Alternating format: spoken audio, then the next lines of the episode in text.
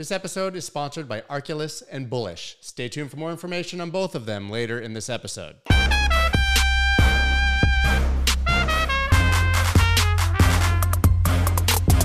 What's up, everybody? I'm Scott Melker, and this is the Wolf of All Streets podcast, where twice every week I talk to your favorite personalities from the worlds of Bitcoin, finance, music, trading, art, sports, basically anyone with a good story to tell. Now, today's guest, Ray Youssef, has been here before, and this is the second time, and I can't believe it's taken me so long to get him back on the show. He's the CEO of Paxful, one of the few companies out there that's actually living Bitcoin out to its true purpose as peer to peer cash for people all over the world. They have reached an astounding 6 million users or more. Maybe he'll tell me that it's more in billions of dollars transacted. And he's really the man that's on the front line working on Bitcoin adoption all over the world. Ray, thank you so much for coming back. Thank you for having me, brother. It's a pleasure to be on here, especially with you, bro. You're one of my be- best, one of my favorites. Thank you so much, man. I really, I really appreciate it. That you know that the uh, sentiment is very much mutual. So, for those who maybe didn't hear our first conversation or haven't caught up, can you give them the very quick and dirty explanation of what Paxful is? Now, Paxful is a lot of things to a lot of people, but if you look at it technically, it's just a wallet a listing service like Craigslist and an escrow service. And those three things combined basically allow anyone to exchange any form of money with any other form of money, with Bitcoin used as a kind of clearing layer in between. So it almost acts like a universal translator for money. Now, when you go to the website, you'll see buy Bitcoin instantly because anyone can buy Bitcoin with a gift card, a bank transfer if they have a bank account, an online wallet if they're in Kenya with M-Pesa. Any form of money, 455 payment methods can be used to buy Bitcoin, and those same methods can be used to sell Bitcoin. So, for example, someone in Nigeria can have someone pay them with a gift card code.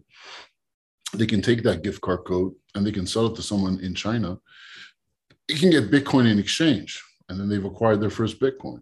Let's say they want to hold on to some of that Bitcoin and the rest they want to turn into a local bank transfer in Nigeria.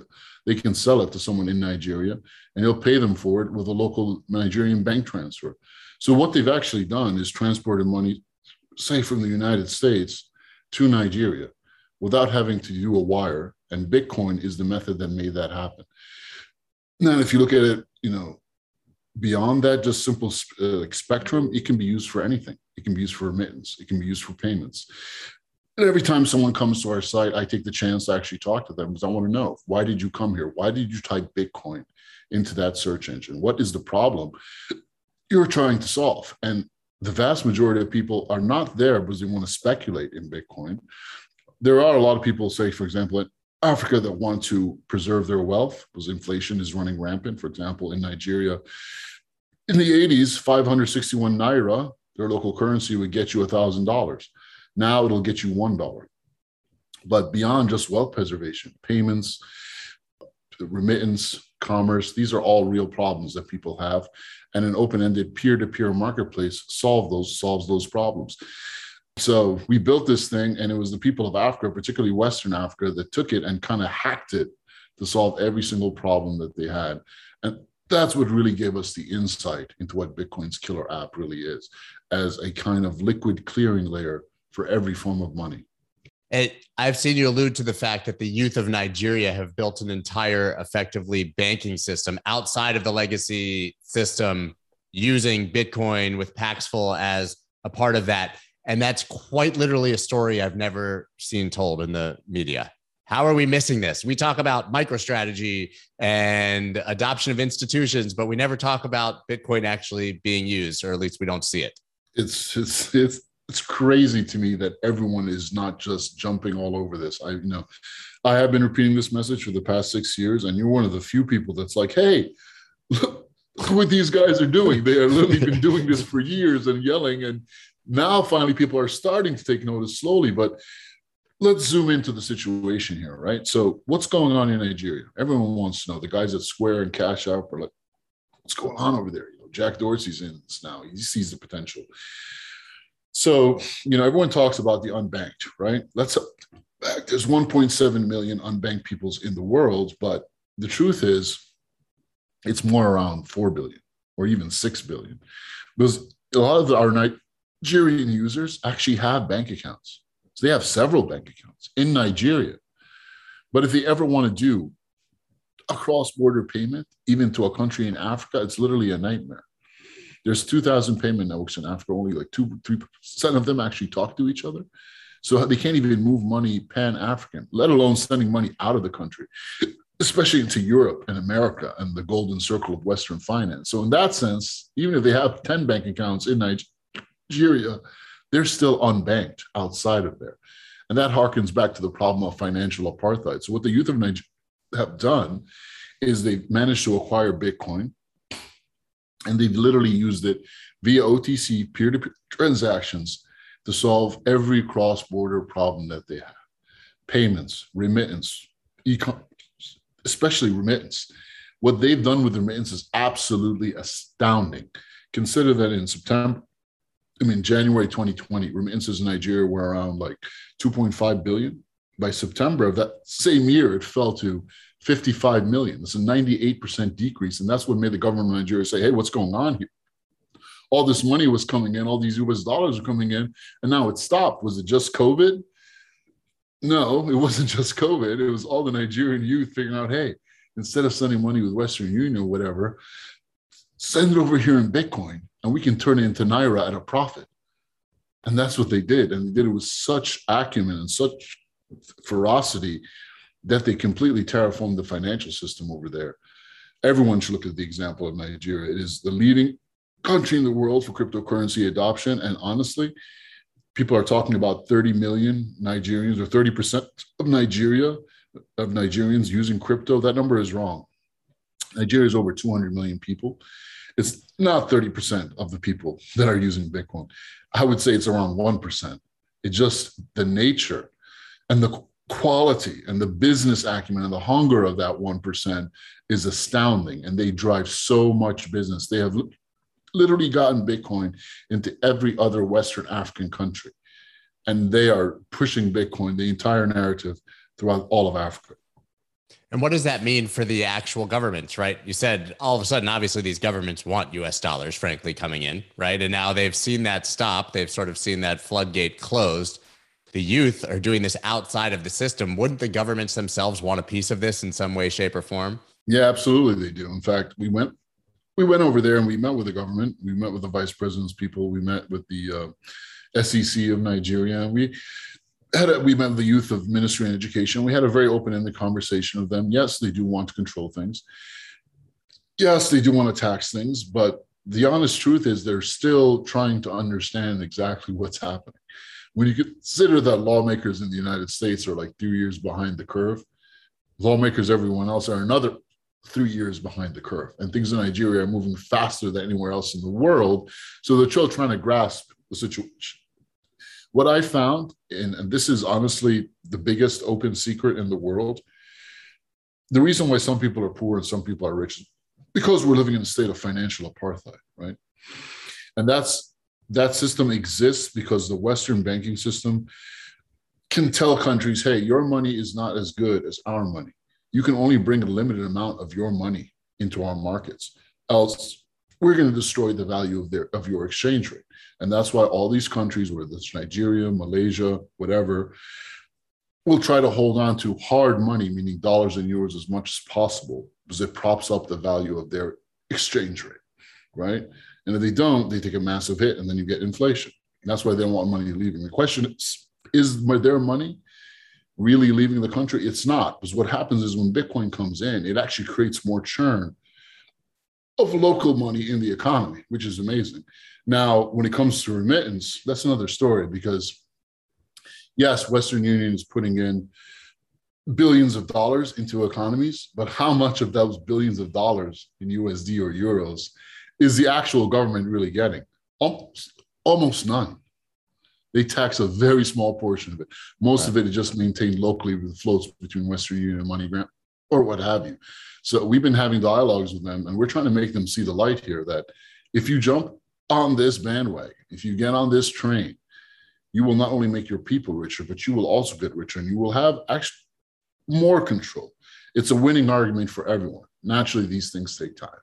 Right. One of the few places that we've actually seen it on both a population and government level, of course, is El Salvador. But you talk about the idea of financial apartheid, and every day it seems there's another criticism from the World Bank, IMF, another downgrade of El Salvador's debt. Obviously, the powers that be that you know want to obviously offer El Salvador a predatory loan, uh, and they're now unable to because of Bitcoin. We see them going after that, so you can see what you're talking about in real time. How this is a threat to those larger systems. What are your thoughts on how that's slowly playing out now in El Salvador? It's a really interesting example, right? Like El Salvador, this little country, the savior, they use the US dollar, right? And you would think, hmm, they use the US dollar. Do they really have a need for Bitcoin? They do. There's a lot of things they can use it for, but because they have the US dollar, things like payments and commerce, it doesn't really offer that much more value there.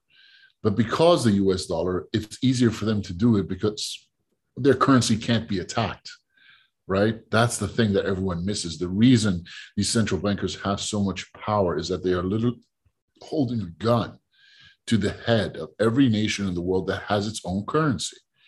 If you mess with us, if you try to print up your own money and put your youth to work building roads, wells, and schools, building up your country, you can't do that. You have to borrow our money at interest. That is the kernel of everything. That is the biggest problem in the world, which is the reason you've come to a country like Egypt or Jordan or any of these countries that use their own currency, and you make this same argument. They're like, "Oh, hold on a second. We don't want you know our currency to be destroyed. We don't want the Marines to land." It's a whole different argument, right? Because it introduces something very sensitive into the picture. They know that gun is at their head. So the IMF can put pressure on El Salvador in different ways, right? They can't destroy the value of their currency because their currency is the US dollar. So instead, they'll lower their junk rating. They'll put out all kinds of FUD. They'll use any of the other tricks from their classic playbook of five lies and deception that they use to crush everyone.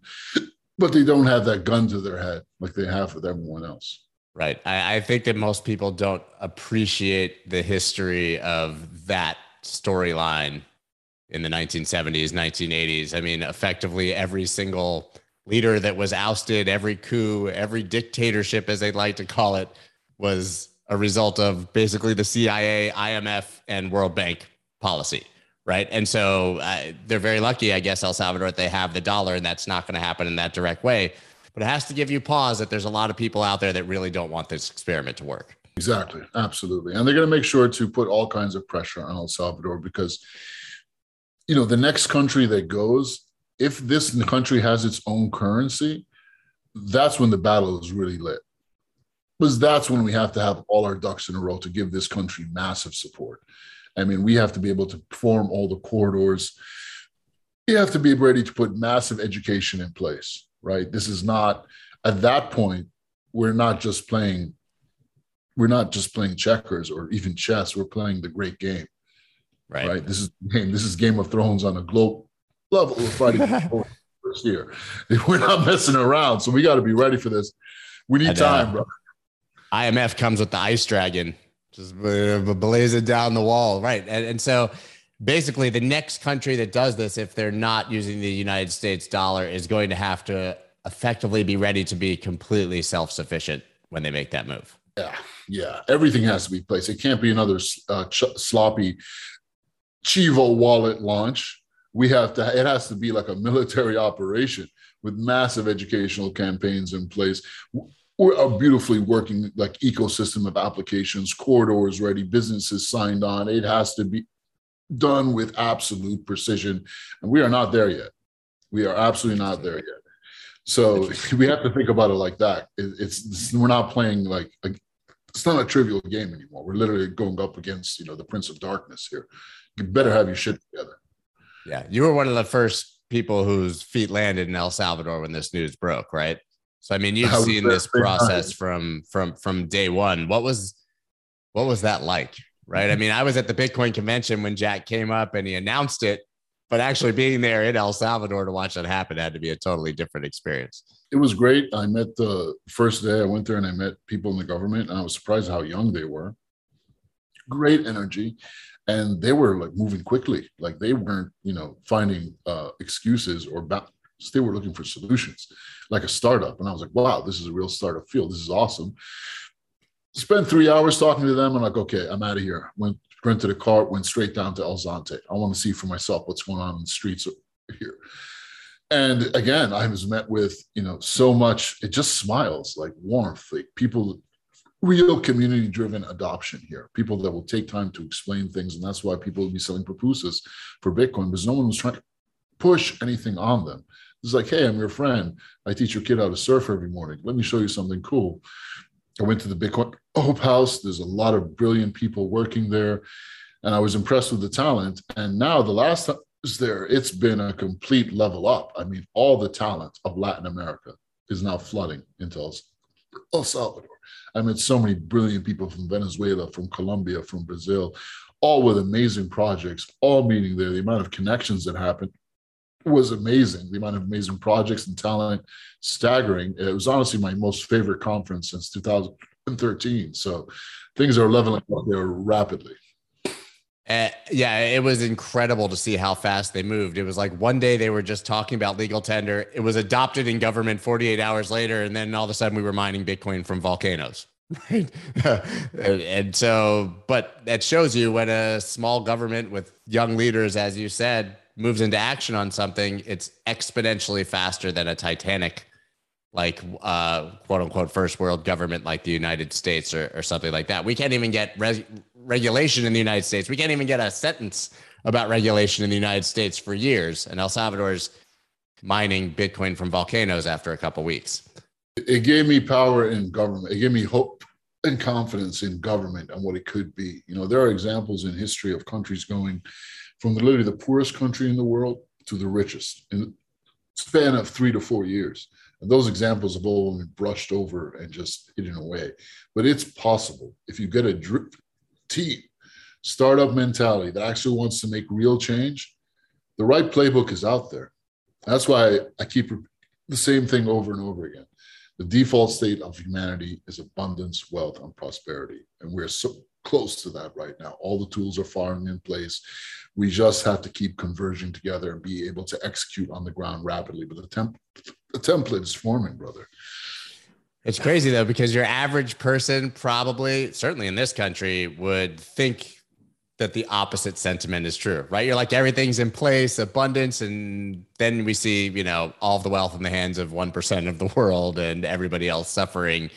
And so, I mean, that's a message of great hope is that realistic that Bitcoin can bring that to everyone? Absolutely. If you study history, real history, you'll know that. But the problem is, people don't study real history. The reason we're in this mess that we're in, and by mess, I mean a completely broken civilization, is quite simply because we are drowning in a sea of lies.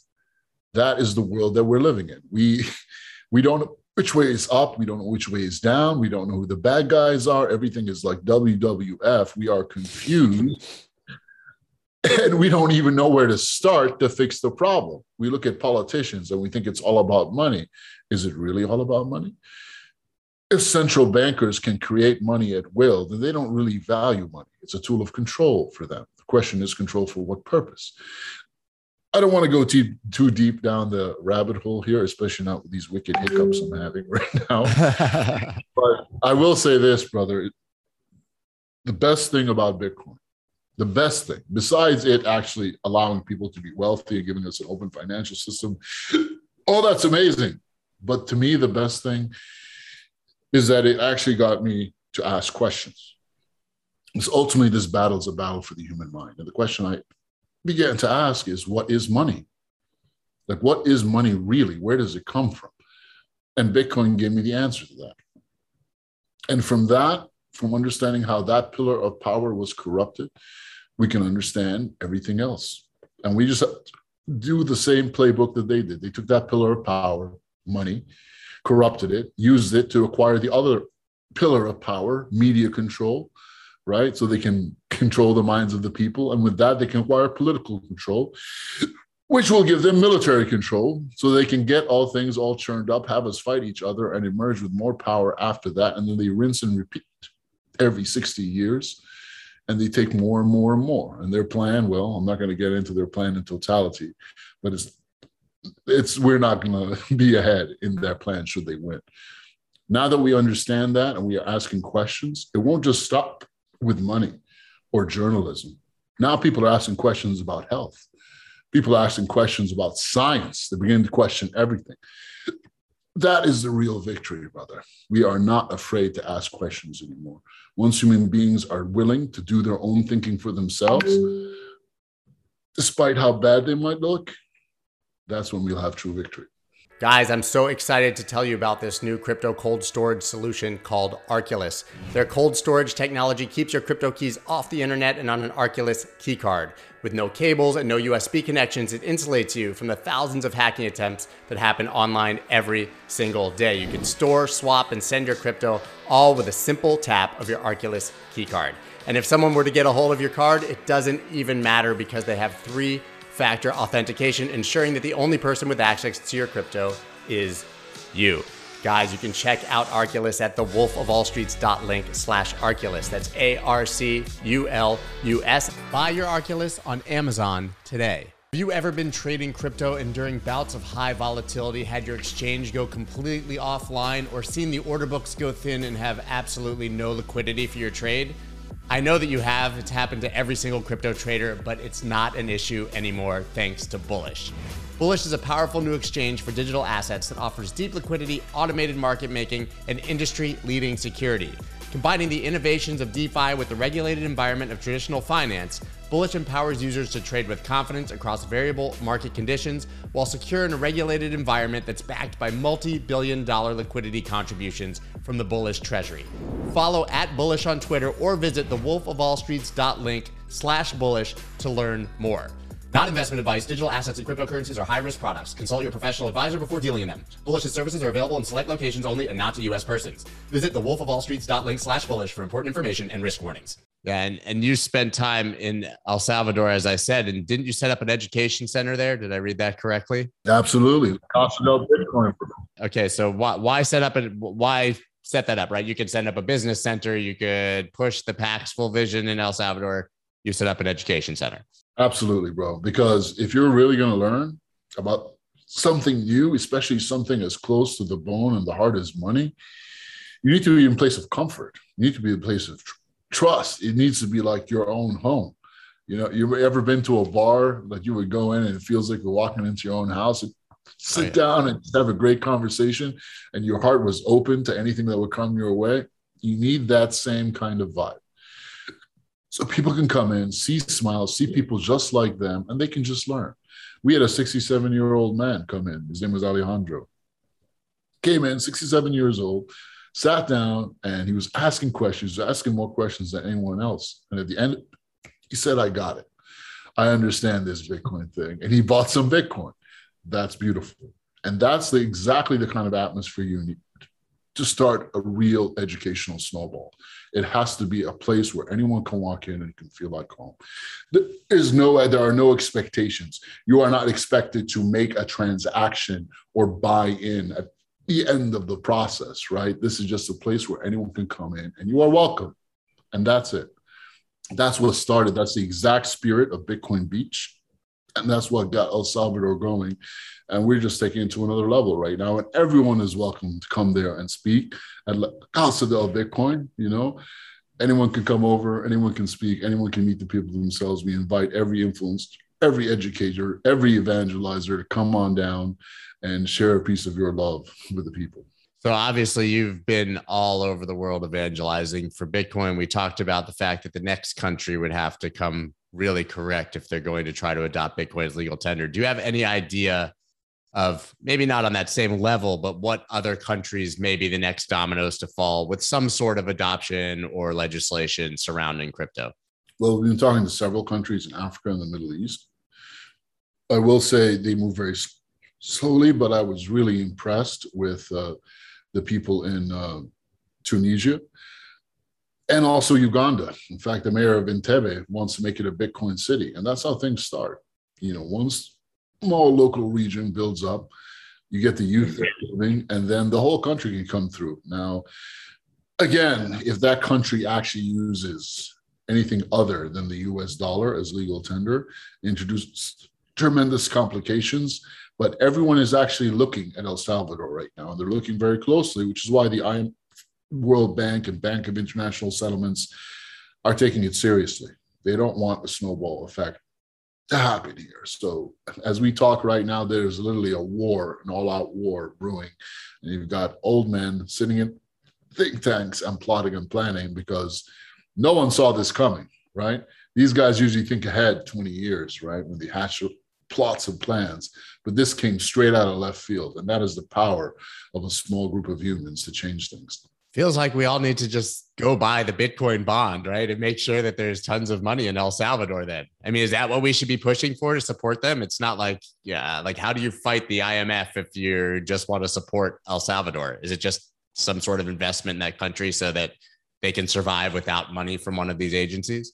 Well, I'm not a financial advisor. I don't know if you should buy bonds. I don't really understand bonds. I'm going to be honest with you, but you can go to El Salvador you can enjoy the most awesome beaches there. You can buy a property over there. That's and that is enough. Believe me, if you just go there, experience this place is one of the best places in the world. I've never felt more at peace there. My favorite hotel, I think, in the world is there. It's right in El Zonte. Start with that and let it go from there.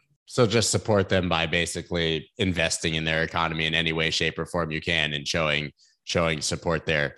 And you you have like one of my favorite sayings ever that you said. I believe I'm trying to think the quote. Bitcoin is for the millions, not for the millionaires. Is that correct? Bitcoin is for Absolutely. the millions, not for the millionaires. But Absolutely. the narrative, at least here, is all about the millionaires, right? It's Bill Miller and Druckenmiller and Paul Tudor Jones and Michael Saylor and everybody who's adopting it and what institution will be next. Does that help or hurt the actual cause at the end of the day, right? Weren't we supposed to short the bankers and, and long Bitcoin? well, as far as the price of Bitcoin, it helps, but spiritually, well, sure, price. Spiritually, it, it does hurt us. It creates a lot of noise that keeps us away from what's really important, and that's the global south and each person and real use cases. Very few people are focusing on that. Very few are willing to actually go and hit boots on the ground in these places. This narrative that we've been putting out there for the past seven years is just now starting to catch on. But you know, Paxful is 450 people. We're not that big. You know, Binance is 10 times bigger than us. All these companies are so much bigger. So we have a lot of work to do. So, you know, the billionaires, you know, they're cool, but I mean, guys like Elon Musk and these guys have an extremely adverse effect on the entire industry. The whole crypto thing is a complete and total disaster. You know, the whole big blockchain, not Bitcoin, again, that was a canard to distract us. And now we've got, you know, a myriad of shit and NFT, you know, shit coins with JPEGs and the metaverse. And now you can throw around your shit coins with JPEGs in the meta. It is distracting people from the biggest opportunity in the world. And the people that follow the money are always the people, the ones that get hurt especially on retail. Whenever any of these blow ups and bubbles happen, I always roll my eyes. Was like, I know at the end of this, there's going to be a huge, you know, casualty rate of people that don't ever want to deal with crypto again, and they don't understand that Bitcoin is not crypto. Bitcoin is Bitcoin. So yeah, such important sentiment. Fidelity just had that amazing report that you know was called Bitcoin First, and they basically talked about what you just said. But I've been saying this forever. Listen, I have no problem. Everyone knows that I love uh, the technology side of it. I love investing in these other coins, but I don't like that Bitcoin is even in the same basket. It should literally be Bitcoin and everything else, and they should never be conflated or confused right? And and so like it's like loving gold and also loving stocks. There should not be a conflict there right? It should just be you should know that it's a completely different kind of investment. And i agree with you. It definitely minimizes everything to these very simple narratives that are likely incorrect when you're actually on the on the ground right? Now we just say bitcoin digital gold that's the only thing that people talk about it for. And forget that the white paper said peer-to-peer cash right? And you're saying it's peer to peer cash everywhere you go. Bitcoin is really a manifestation of human defiance and love and love of freedom. That's what Bitcoin is. Everything else is technology. It can be useful speculative asset. Cool. I'm not saying people shouldn't play those games. You know, you know, good luck to them. But We literally have the biggest an opportunity, bigger than the internet, bigger than the Gutenberg, you know, printing press, bigger than anything. We have to the most of it. We need the best minds on it, and we need to mobilize right now. El Salvador must be a success because there's a lot bigger fish coming after El Salvador. And we really have to be ready. Think about it like this if Jesus were to come back and touch down right now in Syria, what do you think is going to happen? He's going to get murked, man. He needs people there to support him. Are we going right. to be there? We're we going to be ready for that, brother? Right. So Bitcoin, Bitcoin Jesus. Although I guess that that name was ascribed to somebody incorrectly a, a long time ago, so maybe maybe not the uh, not the the best term. But so, do you think that this movement this is one of those situations where it's inevitable? It's just a matter of how fast it happens and how much adoption, or do you think that it's still so nascent that it could theoretically be stopped? Look, we have to have a lot of respect for you know the bad guys out there and how they think and how they work we really should respect them because you know they've been in the game for a long time and they think at least 20 years in advance. Their tactic and their playbook is very advanced. It stopped almost every movement that's happened you know in the past what 400 years. However i gotta say this this this bunch of Bitcoin maxis that we have. These guys, savages, man. They yeah, cannot yeah. be stopped. We have a troll meme army of epic proportions here. I think they did not expect. Like, where the hell did these guys come from? They are ruthless. I mean, you've got guys like Saifedean, like Francis Palud. Like these guys are savage, man, and they literally cannot be co-opted. You can't get one thing on them. They were not expecting that. The, I mean, big. There's a lot toxic maxis out there. I've encountered them, and I, I don't like how these guys talk to people. Some of them are condescending, some of them treat women poorly. But besides the bad apples, literally the greatest asset we have besides Bitcoin itself is this Phalanx unit of stalwart warriors, these Bitcoin maximalists, optimalists, that are not taking any shit anyone, and they are not letting even a single thing slide. And that is really amazing. I have never seen a community so vigorous, so strong, and so just impenetrable as this. I, I've never seen it in my entire life. It's an amazing asset. We should be very thankful for.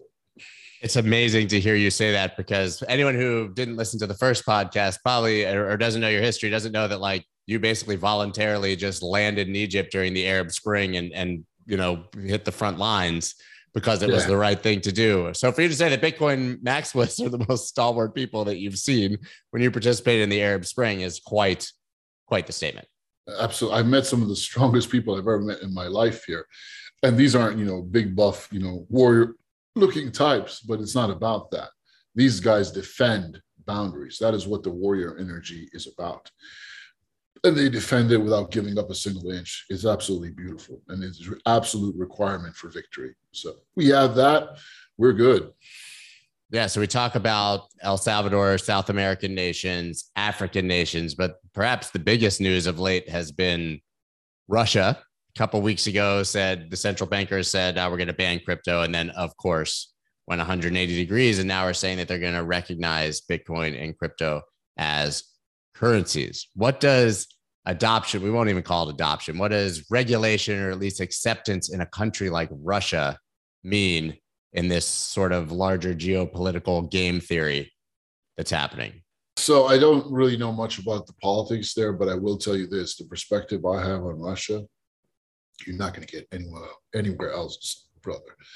So if you look at Russia and what it actually is right now, I would say that Russia is Rome the last bastion of Byzantium, the Orthodox Church, is strongest in Russia. It is prophesied that Rome will win this end times battle that we have. So I always knew in my heart that Russia would come to accept and champion crypto, and it's finally happened. We do have people in Russia that we talk to, and the Russians are moving. They see where things are going. I think Russia and the entire CIS, you know, all those ex-Soviet nations, will start to adopt crypto for remittance, and you're going to see it become a global clearing layer that will replace SWIFT. This will happen in Russia first, because they know what's coming. This proxy war in Ukraine will not end there. There are forces in the world that are pushing the United States, Russia, and China to mutually destroy each other. And everyone knows this. And the Russians are not going to back down. They have a very strong government. They have a true Christian leader right now in Vladimir Putin. And they actually are like trying to serve their people. They really are. So I think Russia, if you're really to grow things in crypto, go to Russia, start building for the CIS nations, real use cases, remittances. I think Bitcoin could replace SWIFT in Russia and Africa first. It's already doing in Africa right yeah, it's now. happening in Africa. Yeah. But what's yeah, so I mean that begs the bigger question. Obviously, how does the United States react to Russian adoption? I know it's just conjecture. Nobody knows the answer to that. It's just we know that the United States is kind of just wavering here and doing the usual we'll kick it the can down the road and maybe we'll regulate something in a couple years and being slow and, and difficult. We got to imagine that Russia making this move is going to light a fire here. It will. Now, it's already lit in a fire. I think Americans knew that the Russians would do this. The question is, how fast do they move in putting up the walls and barriers to, to stop this? Because tomorrow the United States could say, hey, all SWIFT payments into Russia are banned. Right. All Russian banks have lost access to the American ACH system. Right? They could do this tomorrow. Yeah. If they want. Say Russia switches to Bitcoin or any form of crypto that they so choose. What walls will they put around that to further starve and narrow them off? It's a game of political brinksmanship and it's also a game of financial brinksmanship. I think it'll escalate slowly for a little while, but them pressing the red button on shutting off the pathways could happen at any time.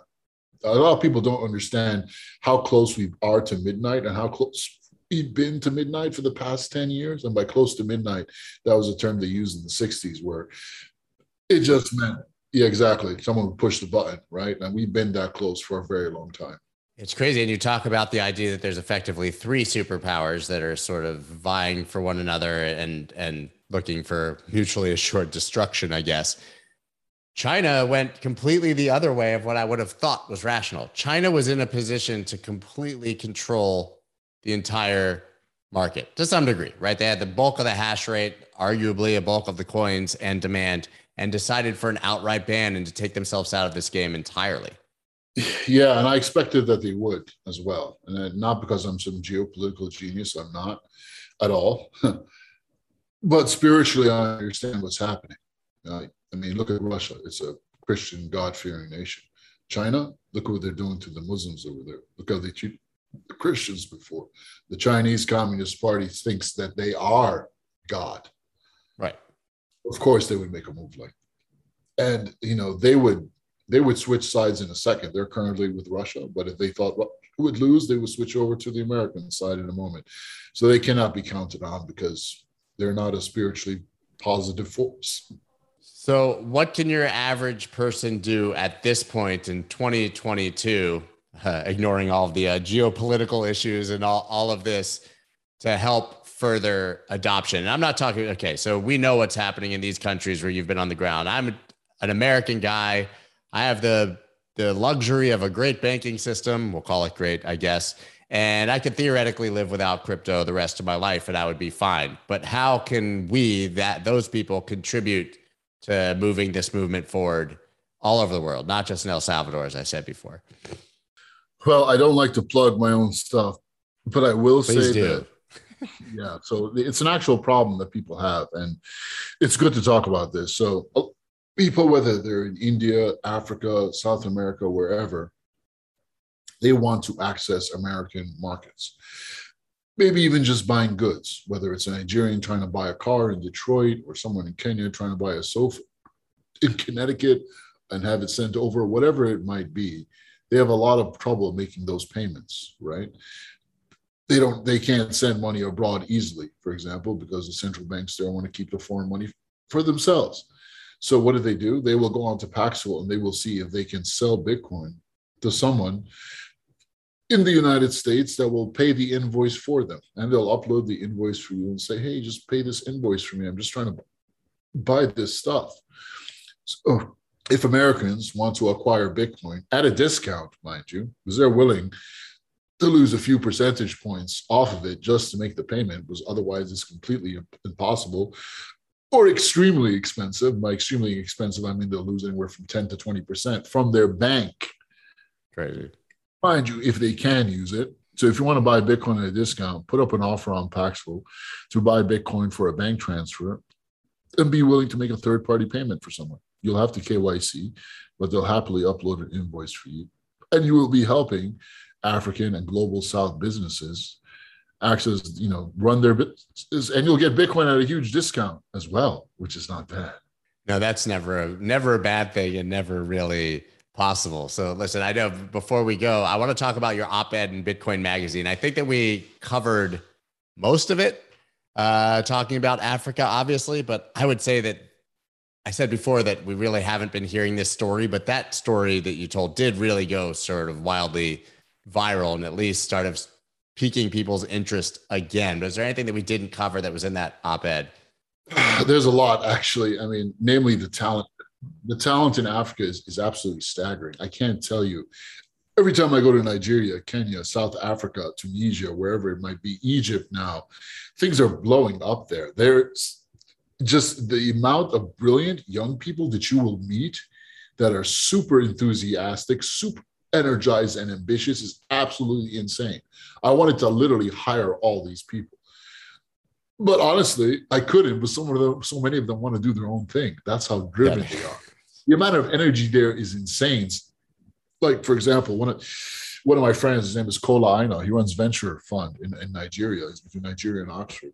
It's one of the most successful funds in all of Africa. You're going to start seeing these African funds absolutely blowing up. I don't know if you can or how invest in them, but the explosion that we've seen out of Western Africa with things like Paystack and, and all these things, it's literally a drop in the bucket compared to what's coming.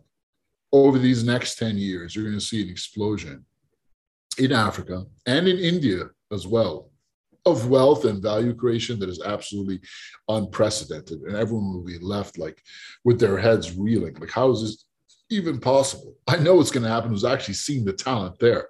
So I don't know what to tell people. I think you should just get on a plane and go to Africa and meet these people. You can go to the Bitcoin Center in Abuja that we built. You can go to, I can connect people with people in Lagos and just see what's happening there. Like you cannot discount the amazing talent that is coming out of Africa, India, and the entire global South, right? And they are finally getting a voice. Yeah, I mean, it sounds like the charge is being led in unexpected places, and that one day everyone's just going to wake up and not believe what happened, and they're just going to be shocked and say, ah. You know, we thought that this was an American thing or a European thing, and all of a sudden it's completely co opted for a better, superior use in other places. Love to yeah, see I'm it.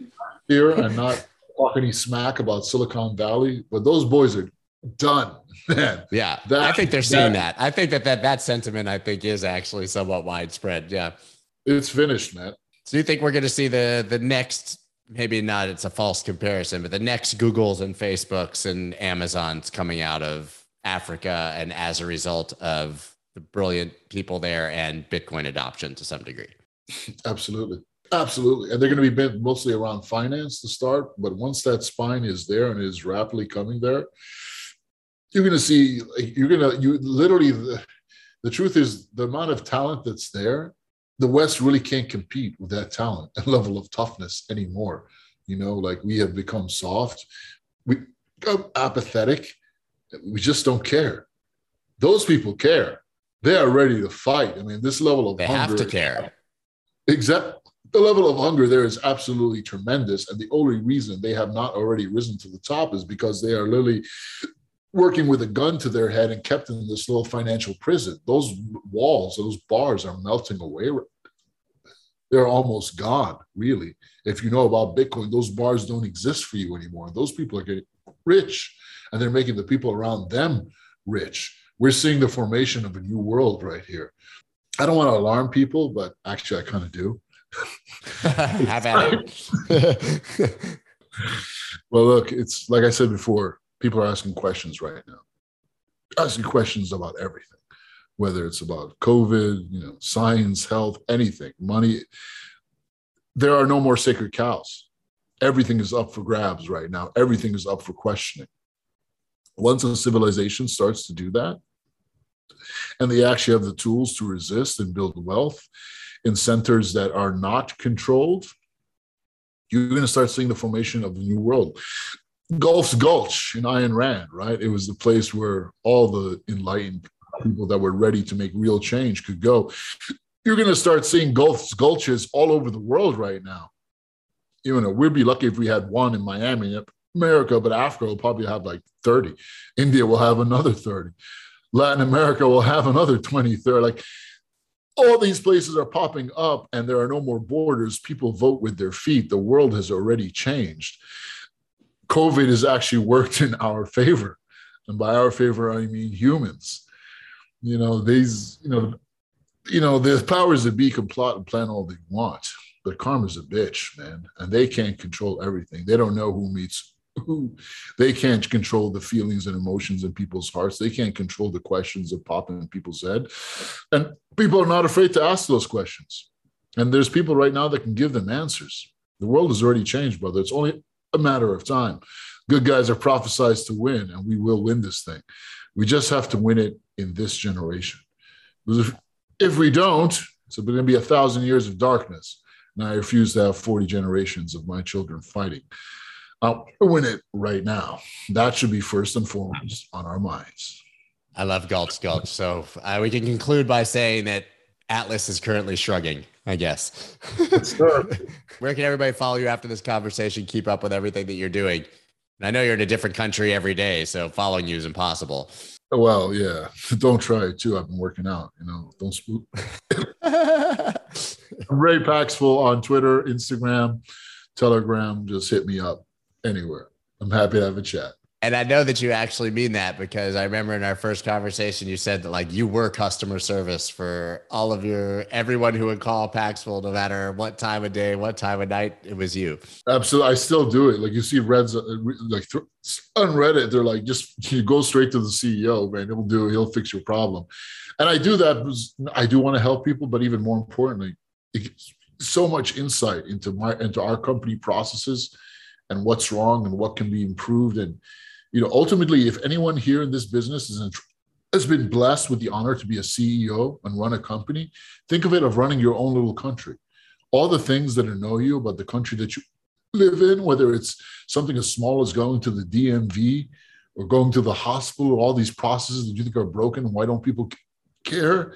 If you are blessed to be in a position of leadership, we can change every one of those things and make a better example for the future that will eventually lead to nation state adoption. But of course, it all starts with giving a damn. Absolutely. Absolutely love it, man. Thank you so much for doing this once again. Everybody, please go check out Paxful and follow Ray. Like I said, one of the most inspiring, uh, certainly personalities in this space and, and, that I've ever met. And we're not going to wait. Uh, last time was August 2020. We're not going to wait another year and a half to do this again. Maybe uh, three, six months, we'll have you back on and, and get an update. So thank you very much for taking the time. Am I going to see you in Miami, bro? Oh yeah. Are you going to be oh, there yeah. in April? Oh yeah. Okay. Yes, All right. See you in oh, Miami. All right. Perfect. Thanks, man. Peace.